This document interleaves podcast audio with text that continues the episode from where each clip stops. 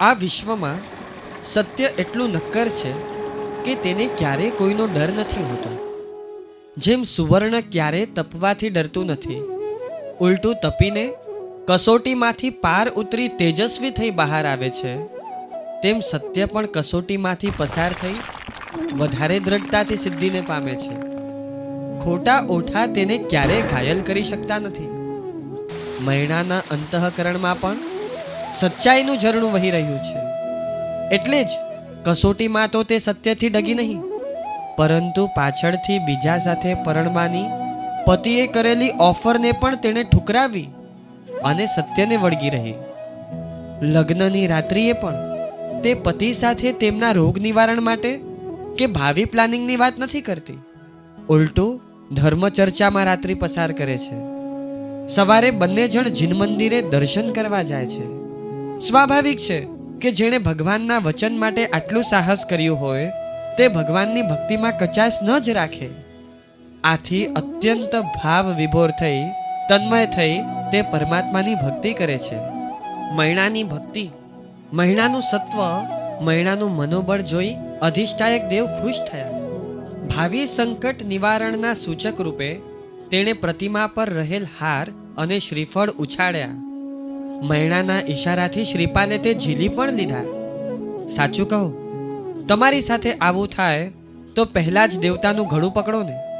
મારા દુઃખ દૂર કરો, મને સહાય કરો. એમ કહી તરત હતાશ અને દીન બની જાવ ને.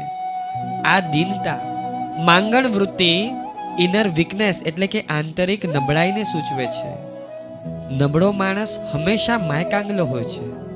તેથી સતત બીજા મને સહાય કરે તેમની પાસેથી મને કંઈક મળે એવી અપેક્ષા અને માંગણ વૃત્તિ વાળો જ હોય છે. જ્યારે બળવાન તો, ગમે તેવા સંયોગોમાં પણ સ્વમાન, ગૌરવ અને સત્વ સાથે જીવનારો હોય.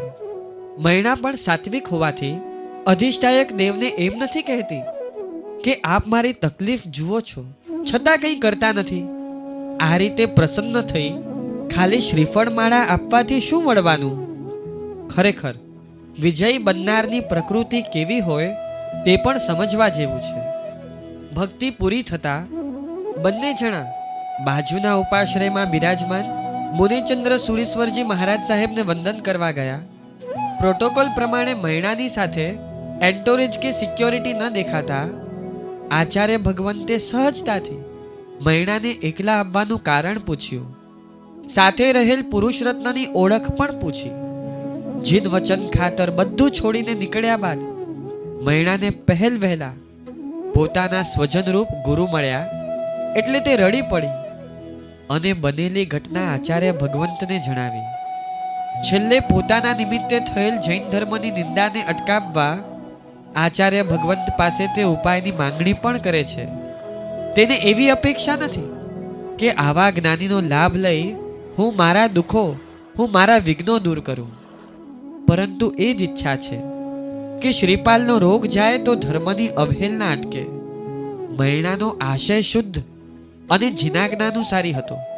આથી આચાર્ય ભગવંતે કહ્યું કે ઉત્સર્ગથી અમારો આચાર નથી કે અમે સાંસારિક બાબતમાં આ રીતે ઉપાય બતાવીએ. પરંતુ ભાવિ ધર્મ પ્રભાવનાનું કારણ હોવાથી હું ઉપાય દર્શાવું છું. એમ કહી આચાર્ય ભગવંતે પૂર્વમાંથી ઉદ્ધૃત કરીને સિદ્ધચક્ર યંત્ર દ્વારા નવપદની આરાધના બતાવી. વળી જનરલ સંયોગોમાં ફોરકાસ્ટિંગ કરવાનો સાધુનો આચાર પણ નથી. છતાં મૈણાની સમાધિ અને દ્રઢતા માટે તથા ભાવિ શાસનના લાભને જોઈને આચાર્ય ભગવંતે સામે ચાલીને કહ્યું, હે રાજકન્યા, તું ચિંતા ન કર. આ પુરુષ રત્ન ચિથરે બાંધેલ રત્ન જેવું છે.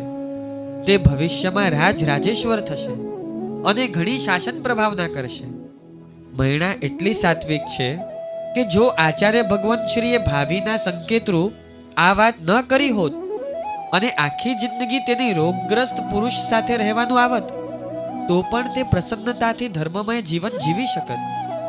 સાત્વિક વ્યક્તિ હંમેશા પોતાના બળ ઉપર જીવનારા તેમજ ઓશિયાળાપણાથી દૂર રહેનારા હોય છે. અને એટલે જ બધે જીતનારા અને બધા પર સરસાઈ મેળવનારા હોય છે.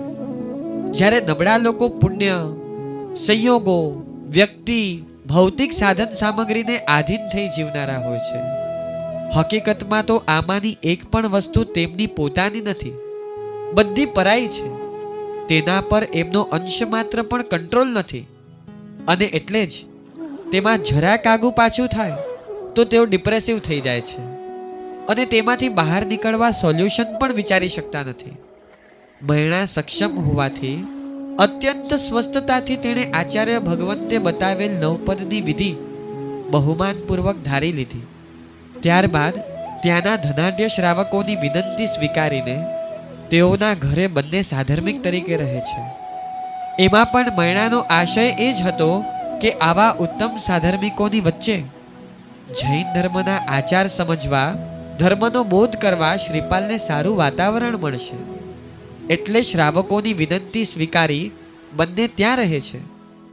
ત્રિકાળ જીન પૂજા આવશ્યક ક્રિયા તથા ધર્મચર્ચામાં દિવસો પસાર કરે છે.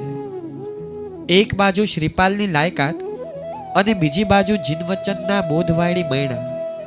પછી તો શું બાકી રહે? એક મહિનામાં તો મૈણાએ શ્રીપાલને નવપદની ભાવથી ઓળખ કરાવી. સમ્યક્ત્વ પમાડી દીધું. આ કંઈ તેની સામાન્ય જીત નથી.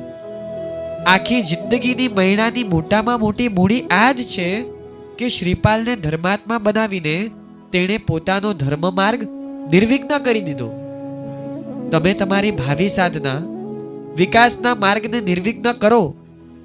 એના જેવી મોટી સિદ્ધિ બીજી કોઈ નથી. મૈણાએ શ્રીપાલને ધર્મના રંગે એવો રંગી દીધો કે હવે તે પોતે જ હૃદયના ઉમળકાથી ધર્મ કરશે. આટલા અલ્પ સમયમાં એક અજાણ્યા પુરુષના જીવનમાં આટલું મોટું પરિવર્તન લાવવું એ કંઈ નાનું સોનું કામ નથી. બંને સુંદર આરાધના કરે છે.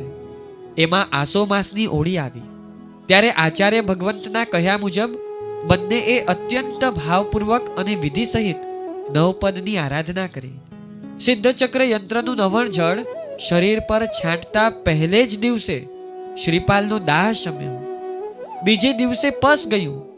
એમ કરતા કરતા નવ દિવસમાં તો તેનો રોગ સંપૂર્ણ ચાલ્યો ગયો અને કંચન વર્ણી કાયા થઈ ગઈ. શ્રીપાલની જેમ સાતસો કોઢિયાઓને પણ મૈણાએ નવપદની સમજણ આપી, ભક્તિમાં જોડ્યા અને નવણ જળના પ્રભાવે તેઓનો પણ કોટ ગયો. આવા વિકટ સંયોગોમાં પણ તેની હિંમત અને સત્વ કેટલું? બધાને ધર્મ પમાડ્યો.